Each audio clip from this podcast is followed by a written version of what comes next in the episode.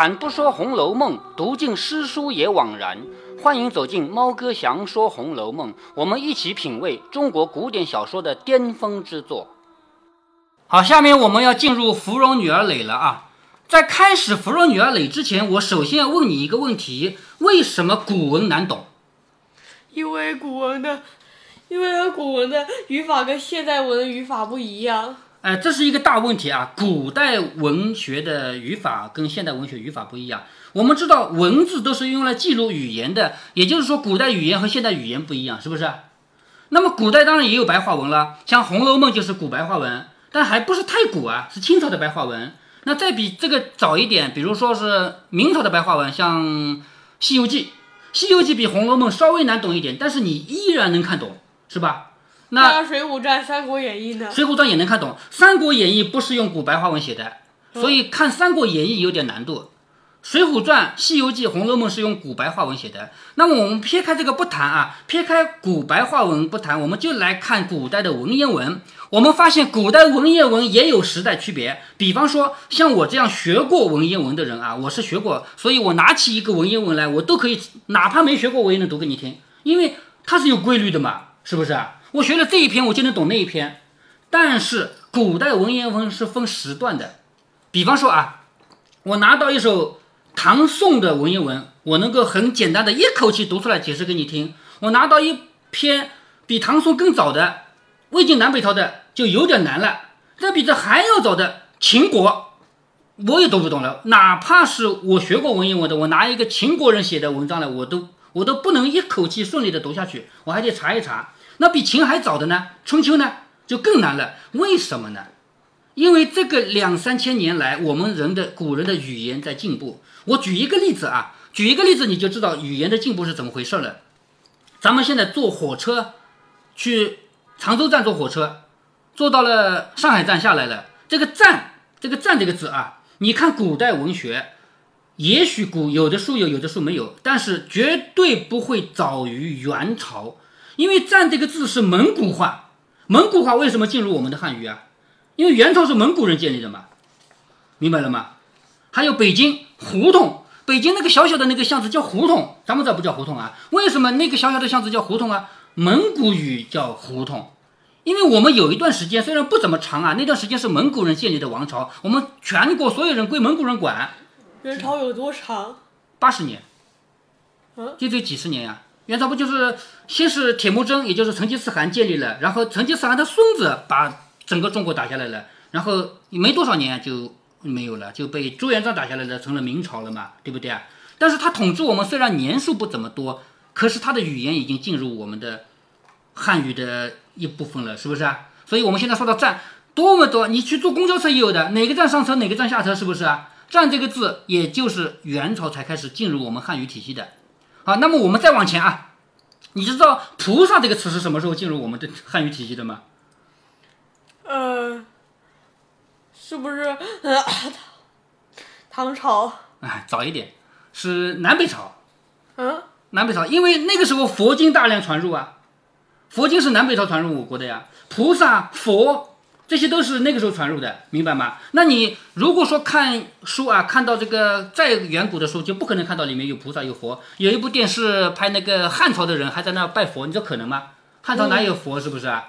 这这这就是拍电视剧的人不懂啊。好，现在我为什么跟你讲这个东西，就是告诉你我们的古代语言有一个很大的原因会导致语言的语法发生大的变化，就是民族融合。蒙古族的语言影响我们汉语，为什么呢？因为蒙古族融入我们汉族了。我们现在整个中华民族里面有很多人就没有办法分清他是什么族了，是不是啊？他融入我们的一部分了嘛？在以前，在南北朝时期，我们刚才说到南北朝时期不是有佛经传入吗？其实不光是佛经传入，南北朝时期发生了一个很大的民族融合。以前根本都碰不到头的那些民族，北方那么多个少数民族，大家各顾各的，互相之间。不往来，因为大家的活动范围有限嘛。可是到南北朝开始，大家都往来了，打了很长时间的仗，最后统一成为一个唐朝。于是唐朝就吸纳了那么多外来的语言，我们的汉语就加了很多元素进去。所以我们古代的语言在这种情况下有一个很特殊的点，就是南北朝。南北朝的这一段时间，语法发生了很大的变化。你拿起古文来看，你会发现唐宋元明清的古文，你学过中学的文言文，你就能读懂。但是比这更早的呢，就难懂；再早的就更难懂。下面我们回到《红楼梦》来，为什么芙蓉女儿诔很难懂呢？因为芙蓉女儿诔是贾宝玉按照先秦、按照春秋时候的语法写的，知道了吧？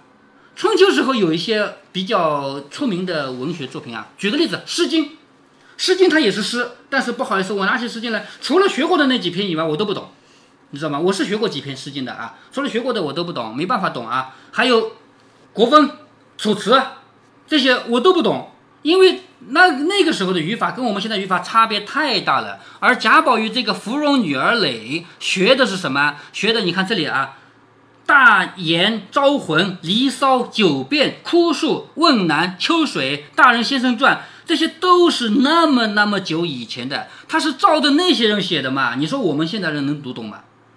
不能。哎，不能。好，那下面我们就来看看啊，这个芙蓉女儿诔啊，简单的我替你过一过就知道了啊。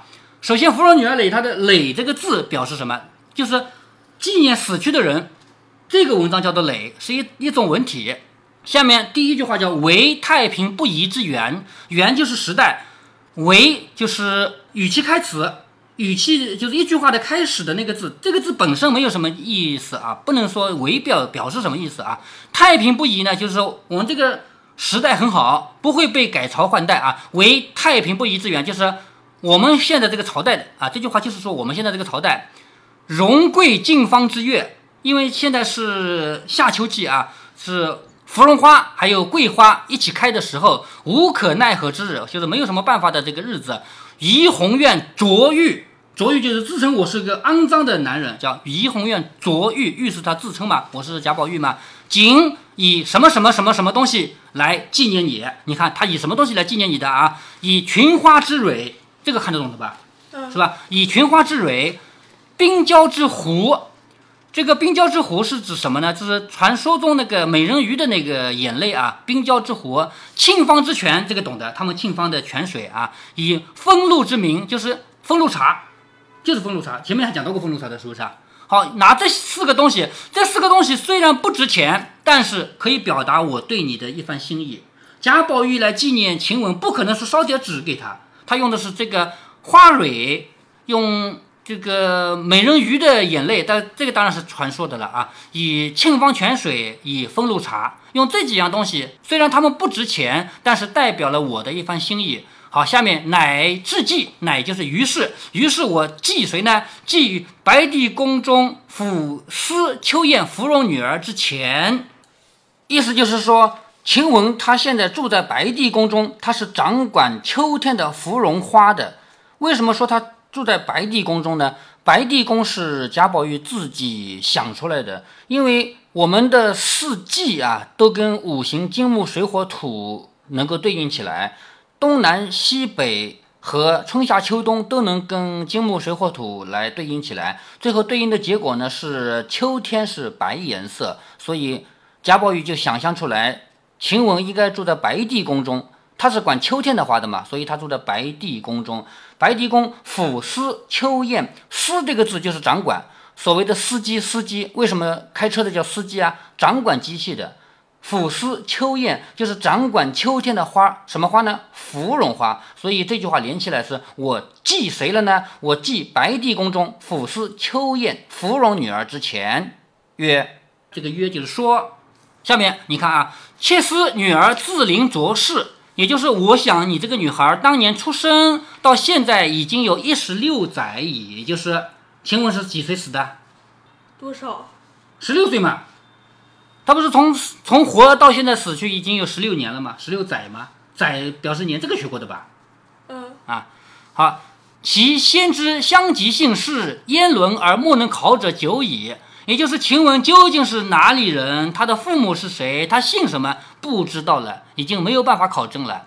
而欲得于秦整至木之间，嬉嬉宴游之夕，亲昵侠谢，相与共处者，仅五年八月有期。什么意思啊？就是我贾宝玉啊，我跟他两个人这么亲密无间，这个情准字幕，就是我们在一起，连睡觉都睡在一个床上。不是他有一回太冷了，钻到贾宝玉的被窝里捂的嘛？是不是啊？我们这么亲密无间，我们也才五年八个月。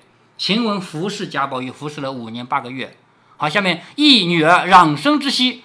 我回忆你还活着的时候，叫一女儿攘生之息，其为质。好，下面一个排比句啊，其为质，则金玉不足玉其贵。这句话很好理解啊，它的质地，黄金和玉都不能比，明白了吗？其为质，则金玉不足玉其贵。好，其为性呢，就他的性格，则冰雪不足玉其洁，冰和雪都没有他那么洁白。其为神，则星日不足玉其精，他的神气啊，那个星星和。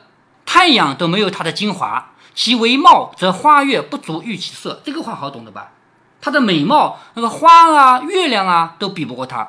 下面说，子弟悉殷贤，育媪贤养惠德，就是那么那么多的姐妹们都知道他好，那么多的老人，这个玉和媪两个字是同义字啊，育媪都指老人，老人都知道他好。孰料，孰料就是没想到。没想到纠正误其高，好，这个话什么意思啊？纠正是坏的鸟，坏的鸟自己不能够飞得很高，但是去妒忌别人飞得高，这种鸟当然不好了，是不是啊？你有本事自己飞高一点啊！叫纠正误其高，就是这种坏的鸟妒忌别人飞得高。贾宝玉什么意思啊？有人妒忌晴雯的清高，是不是？你没有晴雯那么高贵，你没有晴雯那么。清洁，但是你妒忌它，叫纠正误其高，因至翻遭浮错。什么叫因至翻遭浮错呢？鹰，老鹰，老鹰是不是飞得最高的，对不对啊？但是老鹰飞得高有什么用呢？被网抓住了嘛。这个浮错就是指捕鸟用的网。雌狮妒其秀啊，雌狮是一种不好的那个植物啊，妒忌它的香味儿。这个秀不要念成臭啊，这个秀是指香味儿。咱们现在管它叫臭，是不是啊？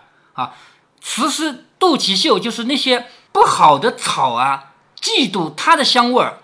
彩兰竟被删除，就是明明它这是一朵好花，被人家给掐断了。这个删除，如果我光读你不看到字，你以为是那个删除的，是不是啊？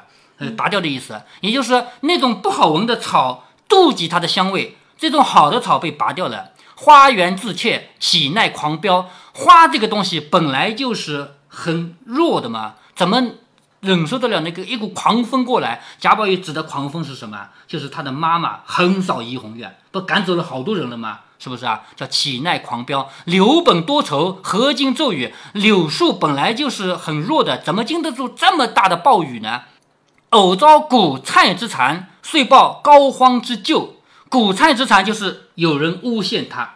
蛊和菜都是指有毒的虫子，菜就是蝎子嘛。蛊是毒虫的统称，蛊菜之残就是被有毒的虫子给咬了。然后膏肓就是指病很重很重，病入膏肓嘛。一个病严重到没有办法治疗，这个叫病入膏肓。所以偶遭蛊菜之残，遂报膏肓之咎，就是说被。毒的虫子给咬了以后，终于病入膏肓，没有办法治疗了。这个毒虫咬他，当然指的是有人诬陷他，说偶遭蛊菜之残，遂报膏肓之咎，就是最终病入膏肓死了。他被赶出去以后，在外面得不到照顾，死在外面了嘛。故阴唇红退，这个嘴唇啊，本来像樱桃一样红的，退掉了。人都死了吗？是不是啊？孕吐呻吟啊，这个人已经不能再出气了。杏脸香枯，他的脸原来那么美，可是现在枯了，色成汗汗啊！这个汗汗什么意思呢？就是因为饿而饿的干黄又憔悴，叫他的脸色已经饿的黄了。坐摇西构，出自评委，这八个字什么意思啊？谣言出自他们自己的屋子里，看到这句话了吗？贾宝玉怀疑谁呀？袭人。哎，怀疑袭人，这句话就是明摆着只怀疑我们怡红院的人。他虽然在这儿没写袭人两个字，他就告诉你们，晴雯之死就是我们怡红院的人造成的。坐摇西构出自平为，荆棘缝针蔓延互有。好，荆棘就是那个有刺的植物啊，有刺的那个植物一直长到哪里呢？长到我们的窗户和门了，叫蔓延互有。有刺的植物都长到我们的门和窗户上了，就说明害人的人就在我们身边，指的还是有人告密导致晴雯死亡。起遭尤则替，时攘垢而终，就是招来了别人的妒忌以后，至最后被人造谣、被人骂才死掉的。也就是他的死的原因，就是因为有人造谣。既屯忧沉于不尽，复含往屈于无穷。也就是这个内心深处的怨恨，还有冤屈，已经没有办法再说得完了。高标见极，就是你飞得高也好，什么的，飞得越高，越是有人给嫉妒啊。高标见极，归尾恨比长沙。这个长沙是一个典故啊，就是汉朝有一个人啊，因为他受的委屈或者受的冤屈比较多，所以归尾恨比长沙，就是晴雯他受的冤屈比历史上那个贾谊要多得多。直列昭威。晋国产于于野，于野也是个典故啊。这个典故比前面的长沙还要古老。长沙呢是指汉朝时候的贾谊，而于野呢指的是更远了，是大禹治水的那个禹啊，他的老爸名字叫鲧，指他的命运。当然这是传说啊，传说引用到贾宝玉的文章里来了。在这里呢还有一个版本区别，也就是有些版本的《红楼梦》在这里呢不是说的。不是说的金国产于于野，而说的是金国产于堰塞。如果是堰塞呢，指的就是王昭君，指的就是汉朝的王昭君。因为王昭君她不是离开汉朝到北方去跟匈奴结婚的吗？但是这个读不通啊，因为王昭君离开汉朝到匈奴去，你可以说她命运很惨，但是她不是被冤枉的呀，她也不是因为。到了那边，所以病死啊，什么这些都搭不上。但是呢，如果说把它理解成大禹的老爸那个叫鲧的人遭受的冤屈呢，这就可以理解了。所以在这里呢，两句话都是指的类比。前一句话说，因为你太高傲了，所以你的悲惨跟贾谊一样；后一句话说，因为你太直率了，所以你的悲惨跟鲧一样。王昭君的那个版本呢，就是后四十回的作者高鹗他改的。我们一直说啊，高鹗不仅仅续写了后面的四十回，而且他还改了前面的八十回。这里就是一个证据。高鹗这个人，他的深度、思想深度啊，远远达不到曹雪芹啊，所以呢，才在这里做了一些改动。这里用类比，就是龟尾也好，晋国也好，都是指女孩。女孩她的命运比历史上的谁谁谁、谁谁谁还要惨，自叙心酸，谁怜夭折？他这么苦，谁来可怜他这么夭折了？仙云际散，方止难寻。仙云际散就是他已经死掉了，但是他没有这么难听的说一个人死。他说仙云际散，方止难寻，就是我上哪儿去找到你呀？周民巨哭，何来却死之乡？海市灵茶，不获回生之药。这个也是典故啊，就是周民呢，传说中也就是海里面有有药，这个药是仙丹。下面一句话，海市灵茶就是东海，东海不是有蓬莱仙岛吗？是不是？蓬莱仙岛那也有灵，也有灵药，可是我没有办法，我找不到那些灵药，我没有办法救回晴雯。眉黛烟青，昨有我画啊。这句话很简单啊，就是那个黑的那个眉毛啊，昨天还是我画的呢。贾宝玉不是经常帮女孩子们画眉毛吗？是不是啊？眉黛烟青，昨有我画，指环玉冷，金嵌谁温？就是那个玉做的戒指还冷的，谁来帮你捂捂暖啊？你想原来是嫌冷，谁帮他捂啊？不就贾宝玉吗？整个人冷了，不是钻到贾宝玉被窝里去捂的吗？所以那个戒指冷的，谁来帮你捂捂暖啊？鼎炉之圣药犹存，就是那个香炉啊，香炉里面的那个香料还在那烧着呢。金泪之余痕尚字，就是衣服上擦擦泪啊，泪水的痕迹还在。劲风软别，愁开射月之帘。这两句话呢是有争议的。前面说劲风软别，这个没有争议啊。镜子里面有一只鸟的身影，因为传说中有一种鸟啊，它只有见到了同类才会叫，它一个是不叫的。所以呢，放一个镜子在它面前，然后这只鸟呢，估计也太聪明了，它就自杀了。所以劲风软别指的是鸟类找不到同伴，在这里指的是贾宝玉失去了晴雯。这句话没有争议啊，下面愁开麝月之帘是有争议的，因为提到了麝月，麝月是不是指贾宝玉的另一个丫鬟呢？有人说这里指的是贾宝玉的另一个丫鬟麝月，那这句话怎么理解呢？就说打开了麝月的化妆盒，这个帘就是化妆盒的意思啊。筹开射月之莲，也就是现在很悲苦的打开射月的化妆盒。那么另外一种理解呢，就是指这个射月只不过是一个谐音，是被月亮照着下面的化妆盒。现在因为人去了嘛，人去物在，在月亮的照射下，那个化妆盒，这是一种意境啊，就是没有人了，你想找的人已经找不到了，只有一个在月光下面，还有一个很惨淡的东西还在。书画龙飞，哀折弹云之耻，这两句话呢也有争议。一种认为是跟前面一样啊，前面说筹开射月之脸，说这个射月指的是贾宝玉的另一个丫鬟。那么关于书画龙飞，挨着谭云之齿呢，也有这样的解释，说梳子就是梳头的梳子啊，扔出去像龙一样飞出去，然后打在了谭云的脸上，把他的牙齿给打掉了。是不是贾宝玉啊，还有晴雯啊，还有谭云啊，这些人在一起嬉闹的时候，在一起玩的时候，有一次就把梳子扔出去，结果把谭云的牙齿给打落了呢？是不是有这样的情节呢？这种观点认为，《红楼梦》它有不完整性，不完整表现在什么？一种可能性是写好了丢了，因为从八十回以后的内容就是丢了嘛。那么前面会不会也丢掉一部分呢？比如说某一回丢了半回呢？有这个可能性。所以是不是前面有这种故事写好了丢了？还有一种可能性就是作者曹雪芹有计划要写某一个情节，列了大纲的，但是还没写出来，也有这种可能性。所以这是一种观点。另一种观点呢，认为这也只不过是一个谐音。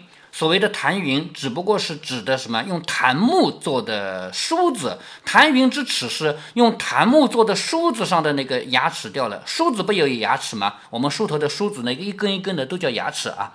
所以，另外一种理解就是梳子它像龙一样会飞的，这是一个典故啊，有这种典故，梳子变成龙飞走的。那么这个用檀木做的好的梳子，它的齿断掉了。在这里用这种方式来比喻晴雯已经死掉了，因为梳子断掉了，人死掉了，这是一样的意境嘛。尾巾垫于草莽，石翠合于尘埃。人死掉了以后，那个首饰就掉在地上，落在草里面去了。石翠合于尘埃，就是东西也就掉到地上，掉到尘埃里去了。镂空之雀，图悬七夕之争，带断鸳鸯，随续五丝之旅。这里的四句话呢，分别都是个典故。镂空之雀是指汉朝的一个典故，有一座楼叫做知雀，现在这个楼里面没有人住了，意思就是晴雯已经死了。图悬七夕之争，七夕就是我们的七月初七，七月初七呢，现在已经是中国的情人节了啊。其实呢，它还是织女和牛郎相会的日子。这一天呢，很多人都会把一根针挂起来，想要干嘛呢？想要学习织女那么巧的手。织女不是织布很好吗？所以女孩子们都会在那一天把一根针挂起来，想要能够沾染一点，能够学到一点织女的那种绣绣气啊，就是绣花的那个水平。但是现在楼已经空了，就这个知阙的楼已经空了，没有人住了，这根针也白挂了。因为在整个《红楼梦》里，手最巧的其实就是晴雯嘛。像那个贾宝玉的雀金球，不小心烧了一个洞，整个京城里都找不到会补的人，只有晴雯一个人会补嘛。所以晴雯的手是最巧的。但是七夕这一天的针也没有必要再挂了，叫镂空之雀，图悬七夕之针，带断鸳鸯，随续五丝之旅呢？带断鸳鸯就是指两个人分离，鸳鸯嘛就是指的情人啊，一对情人。所以带断鸳鸯就是指两个人分离了。随续五丝之旅，五丝之旅是指什么？彩色的线，彩色的织出来的布，如果断了的话，谁能够把它续起来呢？这里也指的什么？像晴雯这么巧手的一个女孩已经死掉了。况乃今天属节，今天属节就是指的秋天啊。我以前说过，就是秋天属金嘛，在读《射雕英雄传》的时候说过，金风吹来，我说那是秋风吹来，秋天属金啊。况乃金风属节，白帝司时。白帝司时前面就讲过了啊，就是指的秋天的宫殿，白帝宫嘛。孤寝有梦，空室无人。我一个人躺在床上，躺在被窝里面，我在做梦。可是整个房屋里没有人。其实贾宝玉房屋里不可能没有人，但是贾宝玉认为高贵的人已经没有了，叫空室无人。同阶月暗，芳魂与倩影同消，就是那个台阶在月亮照耀下暗。这个芳魂啊，就是你的那个魂魄啊，还有你的那个身影啊，都已经没有了。融藏相残，娇喘共细言皆绝，就是那个藏子里面的香味儿也不再保留了。你娇喘，就是你喘气啊，还有你细细说话啊，都已经没有了。连天衰草，岂独蒹葭？蒹葭这两个字。我跟你讲到过吧？我们烟城还有一个，里面有一个小小的一个地方，名字叫蒹葭。蒹葭是来自《诗经》啊，这里也来自《诗经》。贾宝玉这诗这个文章是根据先秦的那些诗一个个写来的嘛。蒹葭两个字的本意是什么呢？是指芦苇。所以这句话就是说，连天衰草，岂独蒹葭？那么多到了秋天都要枯萎的草，难道只有芦苇吗？扎地悲声，无非蟋蟀，就是地上那么多那么多凄楚的声音，就是蟋蟀。露台晚气，也就是那个苔藓啊，晚上一点一点出来了。窗帘不度寒毡，不再有那个洗衣服的那个声音，那个毡啊，那个毡就是洗衣服敲打的下面那块石头啊，那个就不再传过来了。雨立秋园，隔院西闻怨笛。怨笛是典故，指的是以前人就是人之间吹笛子啊。这个人已经死掉了，不再闻到原来的笛子声音了。芳名未泯，檐前鹦鹉悠呼。芳名就是女孩子的名字，女孩子的名字还不会消失。为什么？因为走廊下面的鹦鹉还会叫，鹦鹉还会记得你的名字吗？还会说嘛？这里指的就是晴雯虽然死了，但是我们依然记得她。燕至将亡，槛外海棠欲老。这个呢，我们前面看到过情节啊，也就是晴雯刚刚被赶走，还没死的时候，贾宝玉就说：“我们家的海棠已经枯萎了，连海棠都能感应出来，马上晴雯要死了嘛。”所以贾宝玉在这里呢，就把这个写进了他的祭文。下面这几句呢，是贾宝玉在深深的回忆自己曾经有过的快乐时光。着迷屏后，莲瓣无声。就是捉迷藏的时候，躲在屏风后面，然后找的那个人走路一点声音都没有。斗草庭前，芳兰网带，就是斗草的时候啊，我们看到过有一次斗草啊，那次呢，主要讲的是英莲这个人。英莲这个人不是斗草的时候找到了一个夫妻会嘛，然后旁人还笑他说你想老公了吧，还把他推到了泥坑里，导致他裙子弄脏了嘛。那次斗草呢跟晴雯没什么关系，但是他们也玩过斗草。斗草庭前就是在屋子前面斗草，兰芳网带，那个时候有兰花啊这样有香味的花，但是现在已经也没有了。抛残绣线，银铅彩缕谁裁？就是。绣花的那个东西啊，现在已经没有人再继续绣了。那我的那些东西，当年用的那么好的东西，从今往后谁来帮我做呢？折断冰丝，冰丝就是他们做衣服啊、绣花用的好的材料啊，是丝绸啊。金斗玉香未熨，金斗就是熨斗，那个时候的熨斗嘛，熨斗还没有拿来烫，也就是我以后我要做的这些东西，究竟谁来帮我烫呢？贾宝玉通过这种方式怀念自己曾经有过的快乐生活，那些都是我和晴雯在一起经历过的。可是从今往后究竟该怎么办？我的这么多快乐还能有吗？下面着成严命，这个严我要跟你解释的。古代人称自己的老爸叫家严，原来你知道的，是不是？这严就是老爸。这着成严命，昨天我听我老爸的命令，我既驱车而远涉方圆。也就是我坐车去了很远的地方，不是他要跟晴雯解释吗？为什么你死的时候我不在场？是我老爸让我走了。着成严命，既驱车而远涉方圆。今犯慈威，复助障而尽抛孤旧。这个慈呢，跟前面的严相对的。古代管老爸叫家严，管老妈叫家慈。所以呢，我冒着我妈妈的威严，我冒着被妈妈骂的可能性，我跑来找你来了。就今天我来到你这儿，我拄着拐杖，我到你这儿来去找你那个灵柩，就是棺材啊。即闻会棺被显，会棺就是棺材啊，就是前面这个会嘛，就是说它有灵气啊，有灵性啊。会棺被运走了，烧掉了，也就是贾宝玉没有见到棺材，更没有见到尸体。即闻会棺被显，残为共学之门，就是我们。以前也许贾宝玉和晴雯说过，我们以后死也要死在一块儿，也许说过这话，所以共学之门。好，使果成灰，这个果我跟你讲到过啊，古代人有两层棺材，里面的叫棺，外面的叫果。使果啊成灾啊，不是成灰啊，使果成灾，愧待同灰之消。这个同灰和共学不是一个意思吗？就是我们一起化灰化烟的意思吗？是不是啊？也就是我们不可能实现共学之门，也不可能实现同灰之消了。下面。尔乃西风古事，就是这个尔乃不是说别的意思啊。你如果平常看到尔乃，可能指的是你，这个尔可能指的是你，但这这不是啊。好，西风古寺就是在风下面的一个古代的寺庙，一个一个就是残破的意思啊。古代寺庙，烟至青灵，青色的灵火缓缓飘动。灵火什么意思？知道吗？鬼火。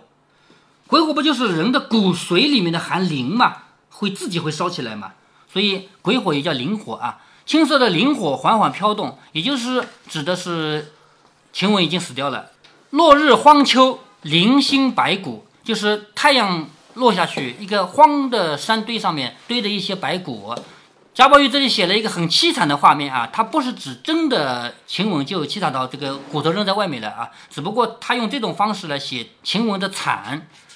下面，秋雨飒飒，风哀萧萧。飒飒指的是大风、狂风；萧萧呢，指的是一种悲凉啊。说隔雾旷以啼猿，我隔着雾听到很远的地方有猴在叫，绕烟沉而泣鬼。离着烟的远处，我听到有鬼哭。自为红绡帐里公子情深，我认为在红绡帐，在这个帐子里面，我。是有感情的，我对你是有感情的。公子情深，始信黄土陇中女儿命薄。黄土陇就是坟墓，我现在才相信，在坟墓里面，女孩的命是很薄的。汝南泪血斑斑洒向西风，这也是一个典故啊，就是汝南这个汝南王啊，因为他的人死了以后，他哭啊哭啊哭，眼泪都是血，叫汝南泪泪血啊，斑斑洒向西风，就是这个一种意境啊。自责于中默默数凭冷月。自责于中呢，也是一个典故。这个典故我们前面在讲林黛玉的诗的时候讲到过，就是石崇和绿珠。绿珠不是死了以后，石崇比较悲哀悲伤嘛，是这样一个典故。下面呜呼，呜呼也是古代的这个语气词啊，翻译成现在就是哎，这个呜呼，故鬼欲之为哉？岂神灵而易度？就是。那个鬼，如果说他们有什么不好的地方，难道神也会去嫉妒吗？钱闭奴之口，乞讨从宽啊，这个又写到他们家的实际情况了啊，也就是因为有人给他们造谣生事，导致他们家晴雯遭难啊。剖汉妇之心，愤犹未解。汉妇就是那个凶的女人，因为晴雯的死就是因为有人告状嘛，对不对？所以。这个凶的那些女人，我就算剖了他们的心，我也没有办法释放我内心的这个愤。在清之尘缘虽浅，而欲之必亦犹深。尘缘是什么意思啊？就是我们在人世间的关系，再亲亲就是你，就是我和你之间人世间的关系虽然很短暂，但是呢，欲就是我，我的这个心意啊，我很深。因续缱绻之思，不尽谆谆之问，也就是我。这个内心啊，这个深情的意思啊，我禁不住一点一点，就是细细的来问你，叫不禁谆谆之问。好，到这里已经很长了啊，远超我们平常一集的长度了，我们在这里就停一下。